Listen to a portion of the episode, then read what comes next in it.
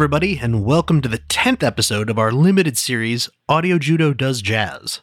I'm Kyle from the podcast Audio Judo, and I'm here to introduce this episode. But first, I want to mention that both Audio Judo and Audio Judo Does Jazz are proud members of the Pantheon Podcast Network. If you're interested in any genre of music, music history, or just want to discover great new music, Pantheon has got at least one podcast that you'll love. Visit pantheonpodcasts.com to see the entire catalog. On this definitely real and not at all bootlegged episode of Audio Judo Does Jazz, Chris circles back around to talk about Charles Mingus again, specifically what he was up to in and around 1964. Why, you might ask? Here's Chris with the answer.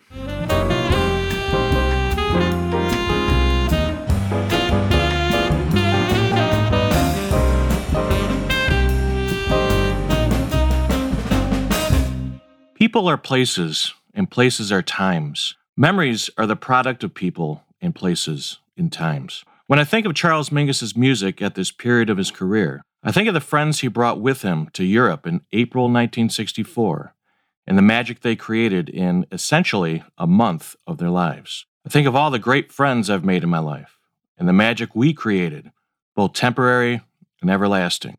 There's a good dozen other versions of me at different ages and stages still roaming this earth, stuffed with varying levels of hope and optimism and hang ups and despair. Some of my variants evolved, while others are stuck in a time and place, having never learned the lessons I should have by now. I recognize each as products of different friendships and times in my life. I'm sure all of you have just as many, if not more. So you might be asking yourself, why? Why do another episode on Charles Mingus? With so many other worthy musicians, with so many other time periods and styles of music I haven't addressed, with so much material I'm not covering, then why? Why Mingus? Why 1964? Why this material? Why these guys and this particular short lived band? I think in this first season of episodes, the musicians, their stories, their music, and what they represent have chosen me as much as I have chosen them. This is a story that demands to be told. And am I going to be the guy to tell Charles Mingus that his story doesn't require another chapter? Not me. The man has threatened violence to musicians on the stage while they're playing for less than that. As I stated in the last episode with Eric Dolphy, think of this as a trilogy, or at least three episodes that are linked into a larger arc. This is part two, when things can get pretty dark.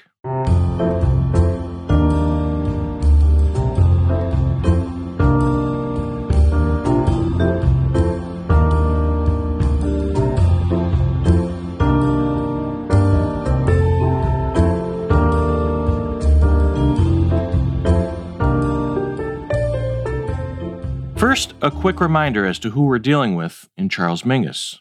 Mingus was a composer, a bassist, a band leader, and a genius. His music had just the right elements the jubilance of church music, the grit of the blues, the sophistication of Duke Ellington's big band compositions, and the daring and freedom of Charlie Parker. He paid his dues while playing with everyone from Louis Armstrong to Lionel Hampton to Ellington to Parker. In the mid to late 1950s, he released one barrier breaking album after another, culminating with the four outstanding albums he recorded in 1959, which we covered in episode 4. As we learned in the Ornette Coleman episode, he took up the challenge of the avant garde by forming his own pianoless quartet and recorded several fine albums in 1960. This includes the incredible Mingus at Antibes album I mentioned in the Eric Dolphy episode.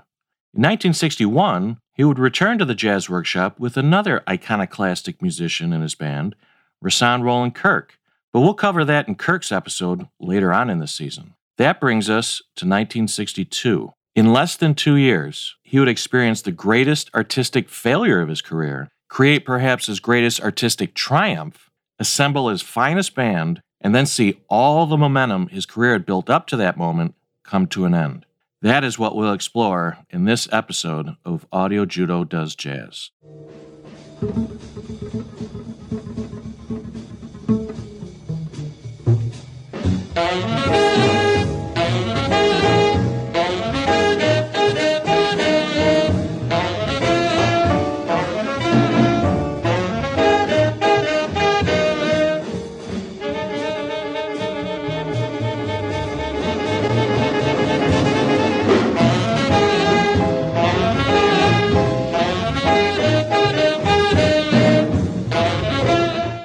Song So Long Eric, a composition he wrote prior to his tour of Europe in 1964.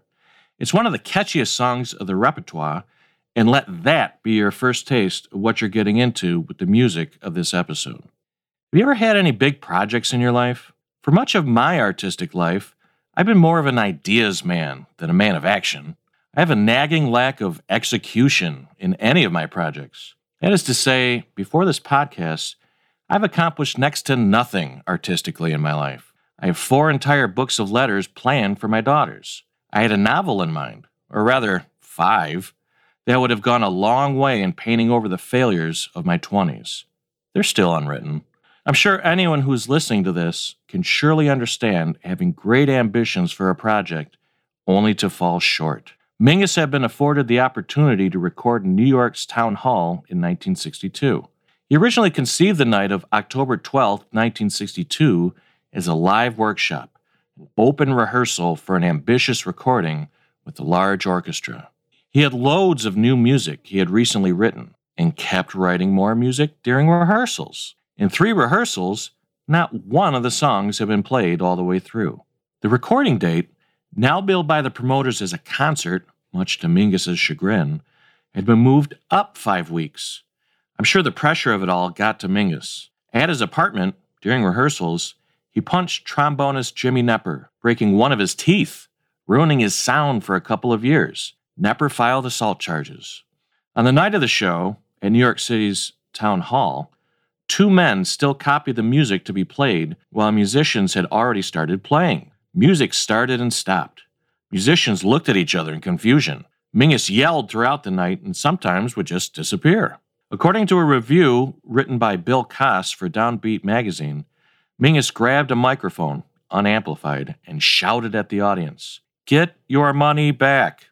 I couldn't stop you from coming here. The press agents lied to you. You've been taken advantage of. Go out now and get your money back.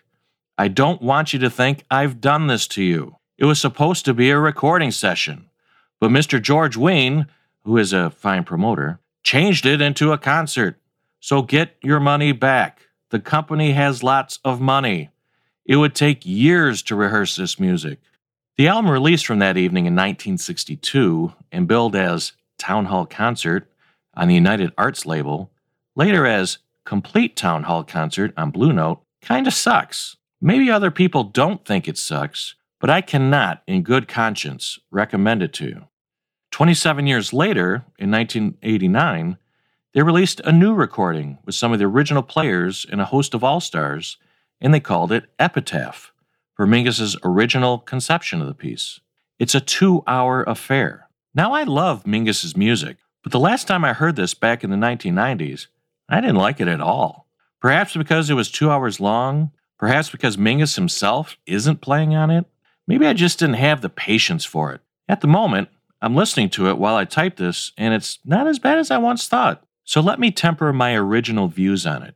In the 1990s, a younger version of myself would have said, There are a good 25 to 30 other albums by Mingus I would rather recommend to you than either his 1962 Town Hall show or the eventually released Epitaph. Maybe by the end of this episode, I'll have a different opinion. According to Yoda, the greatest teacher failure is. So what does Charles Mingus do? He assembles another band, heads right back to his jazz workshop, enlists the help of Bob Hammer to help arrange and orchestrate, and on January 20th, 1963, only two months after the biggest professional failure of his career, he records what is often labeled his greatest masterpiece The Black Saint and the Sinner Lady. As I mentioned in episode 4, there are two albums that people recommend to you from Charles Mingus Mingus Ah Um and The Black Saint and the Sinner Lady. Undoubtedly, these are masterpieces, two of the greatest jazz albums ever recorded. Nobody refutes that. However, this episode is in large part a response to the generally held belief that these are the two that you should start off with. That if you could only choose two, then these would be them. That assertion is false, or rather, not necessarily true. His next recording, also on the Impulse label, is simply called Mingus Mingus Mingus Mingus Mingus. It's effectively a greatest hits record, older compositions recorded with the larger band, the way it was intended to sound, according to the liner notes. Thus, a track like Haitian Fight Song is given the new title 2BS. Goodbye Pork Pie Hat becomes theme to Lester Young. E's flat, Oz flat 2 becomes Hora Decubitus. Better Get It in Your Soul, well, only as the letter H and loses an er sound and becomes Better Get Hit in Your Soul, and so on. I prefer some of these versions to earlier versions, if only because Eric Dolphy plays on most of them, and Charlie Mariano, a revelation on the Black Saint album, plays sax on two of the tracks.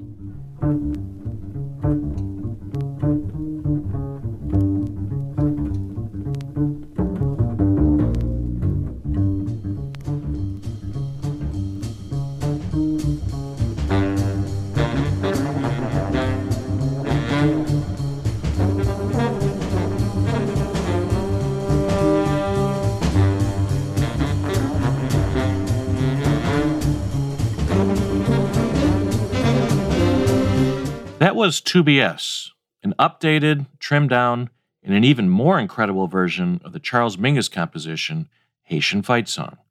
It had originally been released on an album called The Clown in 1957. You may have heard this song a few years ago in some car commercial. It's also, I believe, the ringtone for the main character, Joe Gardner, in the movie Soul that came out last year. I may be a bit biased, but I highly recommend that movie as well. Several years ago, not yet a year on the job and strapped for vacation days, I took a road trip down to Kentucky by myself. My wife had already left with the girls a few days prior to enjoy the charms of Rough River with her parents. With the car all to myself, I decided to bring all of my Mingus albums from the 1964 tour for the trip. I'd recently purchased the Cornell 1964 live album, but had not yet listened to it. This was a warm up date neither I nor many Mingus fans had been aware of until its release. The other albums included Town Hall Concert from 1964, my friends. Let me emphasize that. April 4, 1964. Absolutely not the disaster from 1962. This album has only two tracks So Long, Eric, at 17 minutes long, and Praying with Eric, at 27 minutes long.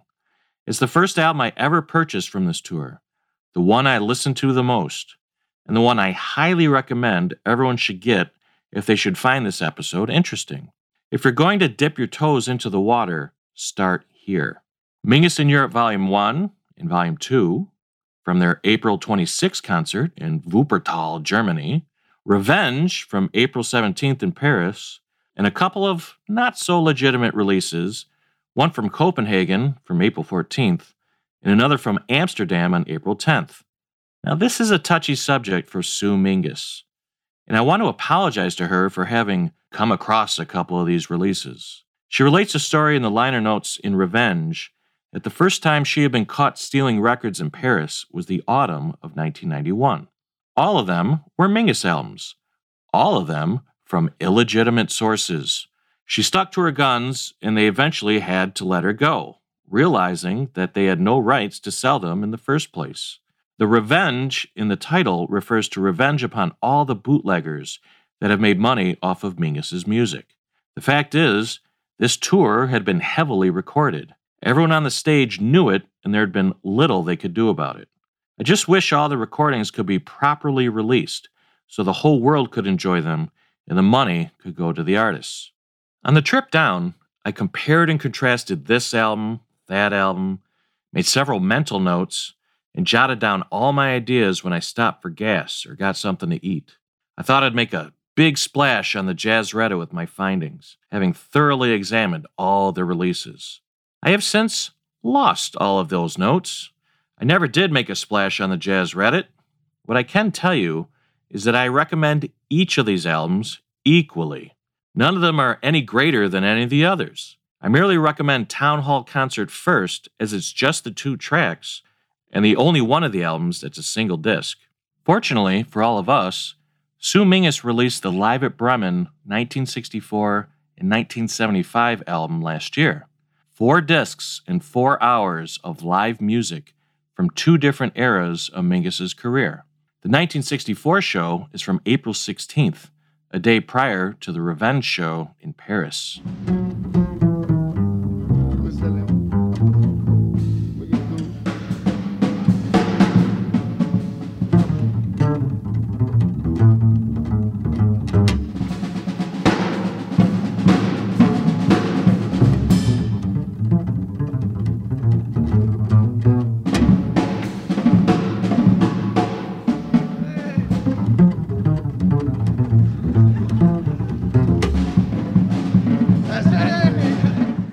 Is just a taste of Take the A Train, the Duke Ellington song that Mingus recorded on March 18th at a warm up show for the band. Mingus is only in the middle of his bass solo here. How can you go wrong with bass playing like that?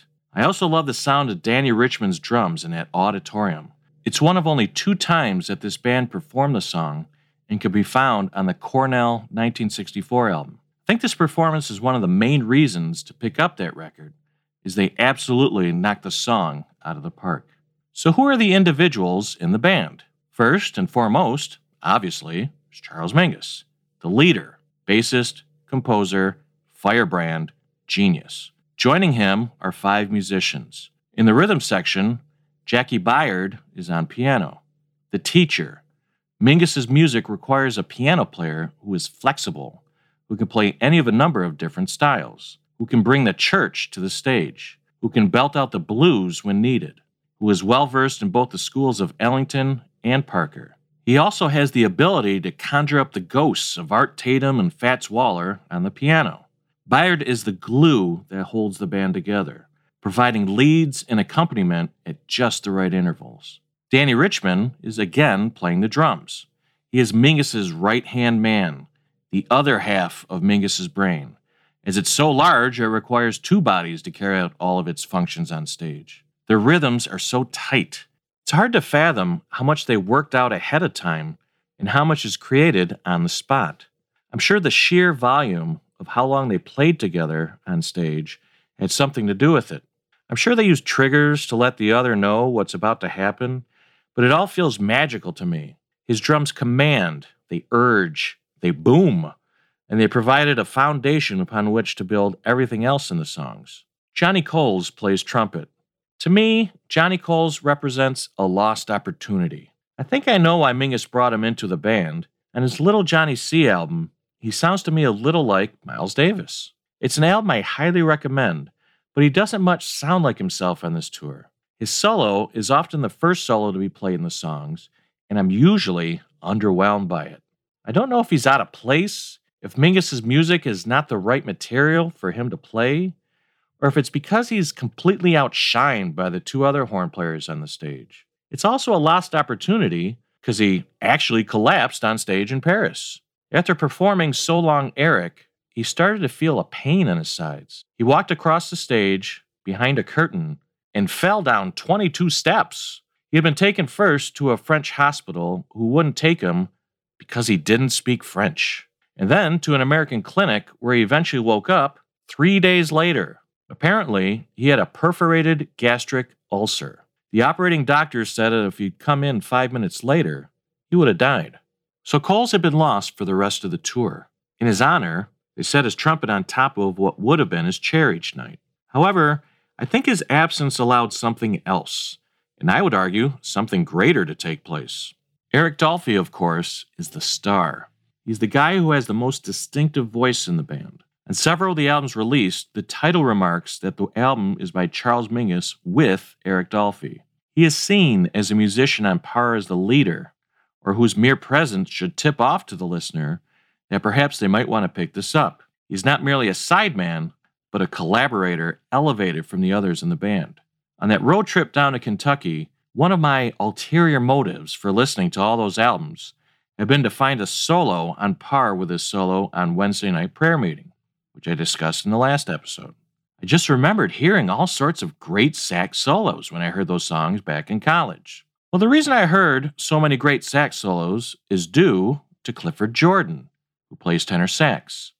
He is the secret weapon. He's probably the key as to why all these records sound so great to me.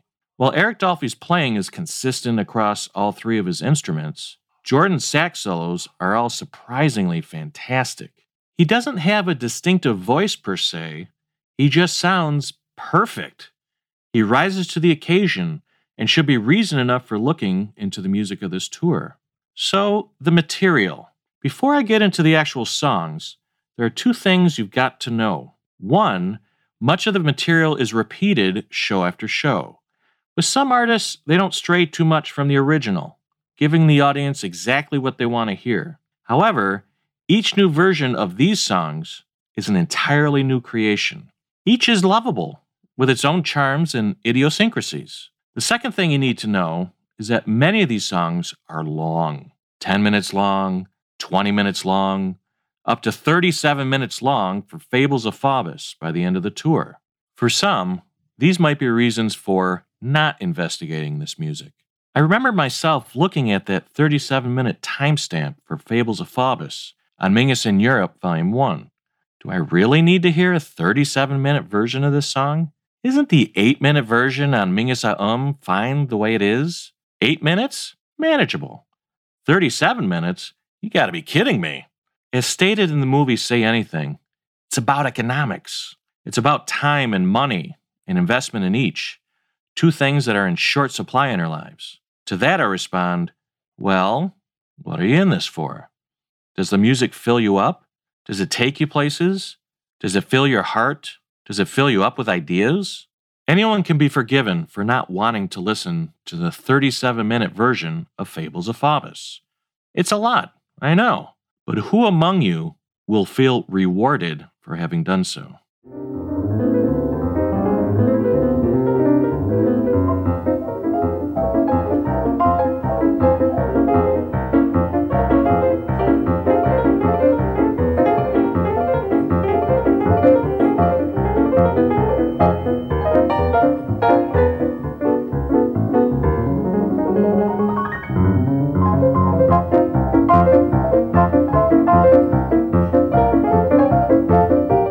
The show is often opened with a four to five minute piano solo played by Jaki Byard.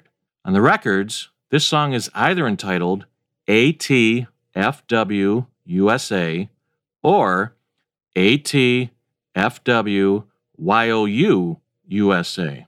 I'm not entirely sure what the additional YOU refers to. Perhaps it's an initiation rite for the audience, a signal that they are now involved, or an invitation to take part in the night's program. The AT refers to the great Art Tatum, a piano player I'll feature in a future episode. FW refers to Fats Waller, another one of the greatest jazz piano players from an earlier age. These references are signposts to help describe Byard's style of playing in the tune. It's just conjecture on my part, but these jazz references, as well as the USA referred to at the end of the title, is an introduction to two aspects of the shows. One, I believe Mingus's intent with these shows is to present to European audiences the history of jazz, or rather, the best jazz has to offer according to the mind of Charles Mingus. In the shows, he often, but not always, included a tribute to Charlie Parker called either Ow, or dedicated to a genius, or Parkeriana. These songs have been composed of an overall medley of songs Charlie Parker brought into jazz. Mingus also often performed a bass solo on the song Sophisticated Lady, one of Duke Ellington's songs. As mentioned before, he also played Take the A Train a couple of times. Taken collectively, I think Mingus thought of himself and his band as an ambassador of jazz to Europe. 2. Again, this is all conjecture, as there's precious little written about this tour online. I've looked. But I believe Mingus is also using this opportunity to come to Europe as an ambassador of civil rights. It's 1964. It's a year after Martin Luther King Jr.'s I Have a Dream speech. His performance of the songs Meditations and Fables of Faubus make up nearly an hour of the two hour show. Orange is the color of her dress, then blue silk, sounds to me like both a blues and a ballad. It's the palate cleanser of the group of songs. Each version sounds largely the same to me. Of all the tunes from the tour, it has the simplest structure. I don't know if you'd call it a refrain or a reoccurring motif, but there's a three note phrase the horns play that punctuate the end of a certain number of bars. While it does speed up as a bit of a counterpoint, it never gets crazy like some of the other songs. With the simple structure and that three note phrase lodged in your ears, the song allows you to just enjoy whatever the soloist is playing without having to pay attention to anything else going on. Just because it's simple in comparison to everything else they performed, it doesn't mean that it should be skipped. Prior to the tour, Eric Dolphy told Mingus he planned on staying in Europe after the shows were over. He wanted a new life for him and his fiancee Joyce, who currently resided in Paris. He wanted more work. A musician of his caliber could work all over Europe in any number of jazz or classical settings. One hears different accounts of how well jazz musicians are treated when they're away from home, and I think that may have been a part of the equation as well. Mingus didn't want him to go. They had an ongoing argument as to why he should or shouldn't go, and Mingus wrote a song called So Long Eric that they performed on each step. As I mentioned earlier, I think it's the catchiest song of their whole repertoire. Every time I listen to the beginning of that song, I'm 21 again. Someone has brought in the Labatt's or Molson Ice beers. The cards are brought out in order to play euchre or canasta. Some guys are smoking. Some guys are laughing. Maybe Rick or Kevin are trying to pull off their pizza scam, telling whoever answered the phone that the manager said there were coupons for free pizzas or something like that. Oddly enough, that scam worked a lot more times than it didn't. Listen to Tom Waits or Bob Dylan or a Johnny Cash prison album soon enough. There's Scott, Chapman, Watson, Austin, Fontana, Gavin and Willie, or some fraction of us there. No girls, not that they weren't allowed, we either didn't have as much luck as everyone else did in college, or we chose to spend our time together. I don't know that any of us looked too far into the future. I think Chapman might have been the only one to really plan for life after college. I'm sure at least a part of us would have preferred the company of a woman, but we had each other an interesting, brilliant, hilarious, crazy group of guys. Listening to this period of Mingus's music, and specifically So Long Eric, reminds me of that line in the Beatles song, You Never Give Me Your Money. Oh, that magic feeling, nowhere to go. If the live version of Wednesday Night Prayer Meeting is my favorite performance of all time, then all the different performances of meditations from this band come right behind it. It actually has several different names depending on which record you have in front of you meditation on integration, meditation for integration, meditation on a pair of wire cutters, or Praying with Eric. As Mingus explains at the opening of the track at Town Hall Concert. This next composition was written when uh, Eric Dolphy explained to me that there was something similar to the concentration camps once in Germany, now down south, where they separated the picketters, the green from the red, or something like that. And the only difference between the electric barbed wire is that they don't have gas chambers and hot stoves to cook us in yet. So I wrote a piece called Meditations as to how to get some wire cutters before someone else gets some guns to us.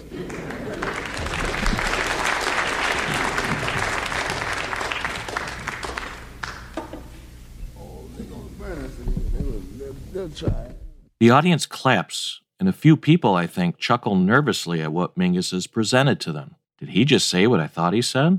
This is dark subject matter. It's one of two key songs Mingus brought every night to confront the dark and complicated history of race and civil rights and slavery in America. While not every version of the song follows the structure to a T, there is a basic order to it. It's a suite of sorts. I'm not going to map the whole thing out for you, as it's a little different each time, but it begins with the flute. The other horns provide a percussive backing, if that makes sense, Either a piano solo or a bass clarinet solo from Eric Dolphy begins, and other solos ensue. There's also an alarm like section in there somewhere, but then there's this sublime section.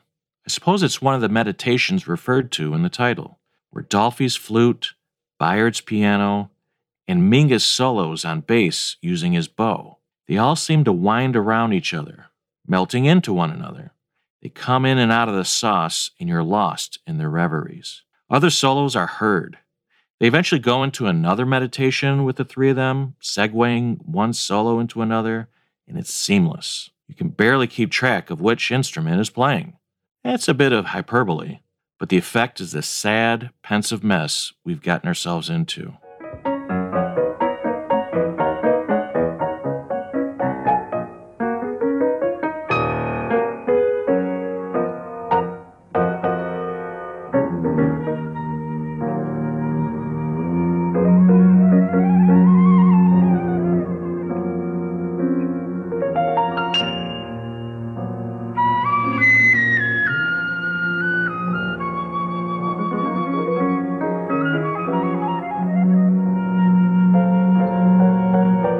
As I've said before, when people are asked which album to start with when it comes to Mingus, everyone says Mingus Ah Um or Black Saint and the Sinner Lady. To every person out there who says Black Saint, I've got a counter with any album from this group in 1964 that performs meditations. It's a suite, it's cohesive, it's got a story to it, it's virtually album length. What's the difference? The same can be said of Fables of Faubus. Orville Faubus is the governor of Arkansas who sent out the National Guard in 1957 to prevent racial integration of Little Rock Central High School.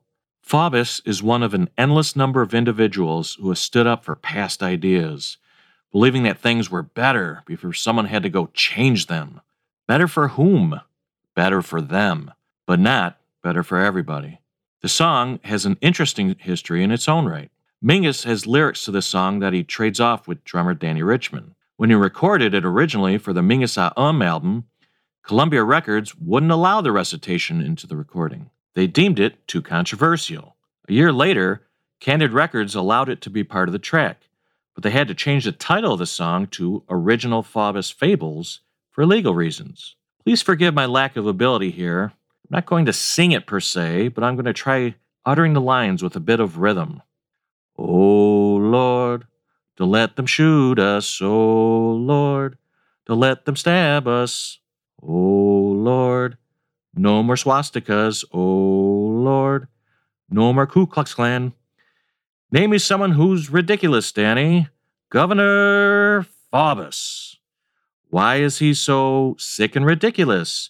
He won't permit integrated schools, and he's a fool. And later on, name me a handful that's ridiculous, Dannie Richmond. Faubus, Rockefeller, Eisenhower.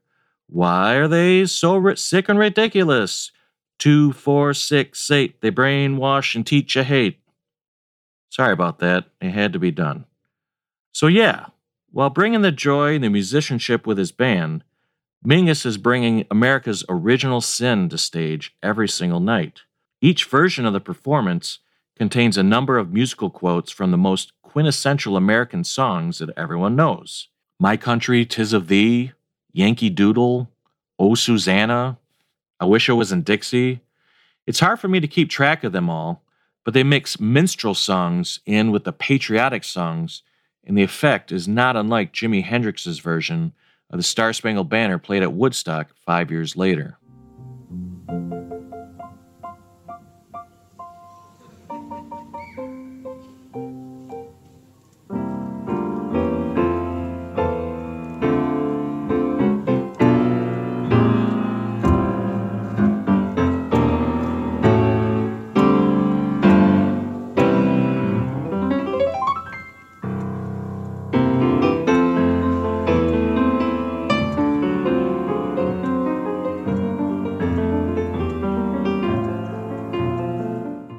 This is America in all its glory and its ugliness. What does patriotism mean?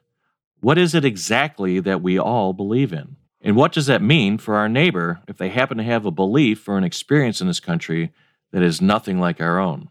Thomas Jefferson said of slavery, We have the wolf by the ears, and we can neither hold him nor safely let him go. Justice is in one scale, and self preservation in the other.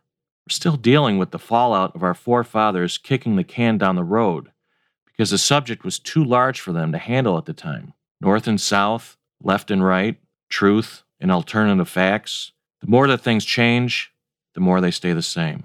As planned, Eric Dolphy did stay over in Europe after the tour had finished at the end of April. He played with a number of pickup bands wherever he went. There's an excellent recording with Misha Mengelberg in early June. Unfortunately, while it's not literally correct, the title of that album is Last Date. Eric Dolphy died on June 29th from diabetic shock at the age of 36. He didn't even know he had diabetes. According to the liner notes in his complete Prestige Recordings box set, Dolphy collapsed in his hotel room in Berlin, and when brought to the hospital, he was diagnosed as being in a diabetic coma. After being administered a shot of insulin, he lapsed into insulin shock and died. His passing elicited a number of different responses throughout the jazz world. His former bandmate, Ted Curson, remembered When Eric got sick on that date, and him being black and a jazz musician, they thought he was a junkie. Eric didn't use any drugs. He was diabetic. All they had to do was take a blood test and they would have found out. So he died for nothing. They gave him detox stuff and he died. And nobody ever went into that club in Berlin again. This has been the prevailing story surrounding his death that racist doctors thought him just another junkie who overdosed. In the end, nothing is substantiated. Theories aren't verified. What we know is he didn't know he had diabetes and that his diet consisted of a large amount of honey and nuts in the last year of his life. So Long Eric was supposed to mean don't stay over there too long. Upon release, each record became a eulogy as much as a celebration. While this story breaks my heart to tell it, naturally it devastated Charles Mingus. His career took a turn for the worse shortly afterwards. He spent the next five years sunk in gloom. There's video of his eviction where he shoots a hole in the wall with a shotgun. At one point, even Jaki Byard quit playing with him when Mingus threatened him with violence, an axe specifically, while playing on stage. While he eventually landed on his feet and recorded the landmark LP Let My Children Hear Music in 1971, I don't think he ever got over Eric Dolphy's passing. He recorded throughout the 1970s, but they aren't necessarily my favorite albums of his He began suffering from ALS or Lou Gehrig's disease in the mid 70s. While he was invited in celebration to attend the White House in 1978, he died in early 1979.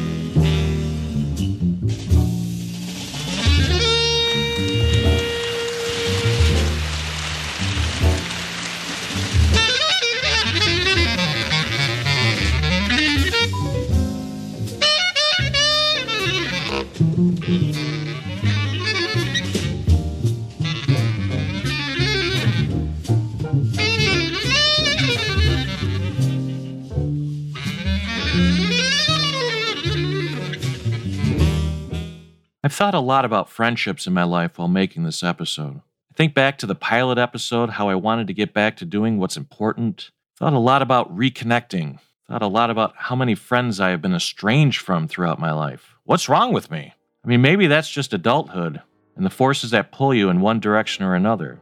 But I've been estranged from just about every one of them at one time or another. Sometimes it's been because of evolution. Sometimes it's proximity. Sometimes it's something that's been said. Lately, it's come down to the beliefs.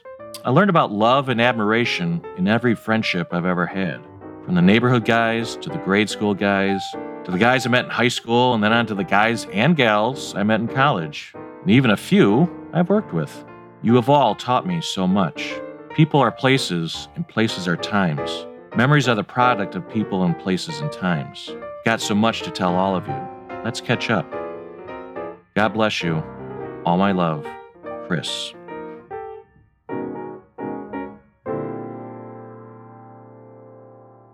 Charles Mingus, what an absolute legend. Uh, if you want to listen to more Mingus, legitimate, non bootlegged releases, of course, uh, Chris has you covered. Uh, if you're just trying one album, he suggests the Town Hall Concert album from 1964. If you're interested in all the albums he mentioned, try Cornell from 1964, Live from Bremen, uh, either the 1964 or 1975 release. Revenge. It's got an exclamation mark at the end of it. The Great Concert of Charles Mingus. Mingus in Europe, Volumes 1 and 2. Uh, and of course, The Black Saint and the Sinner Lady, and Mingus, Mingus, Mingus, Mingus, Mingus. That last one is a great album, but I feel like Chris put it on this list just because I hadn't said the name Mingus enough times in this list of albums. Uh, give a few of those a listen and then get in touch with us and let us know what you think. The website is audiojudo.com forward slash AJDJ. On Facebook, we're at facebook.com slash audiojudo does jazz, Twitter at audiojudojazz, or email us jazz at audiojudo.com. For a direct line to Chris with your questions or comments, email chris at audiojudo.com. Also, if you're interested in finding some non jazz music to listen to, give our original podcast, Audio Judo, a try. You can find more information at audiojudo.com. Thank you all so much for listening. We'll talk to you next time.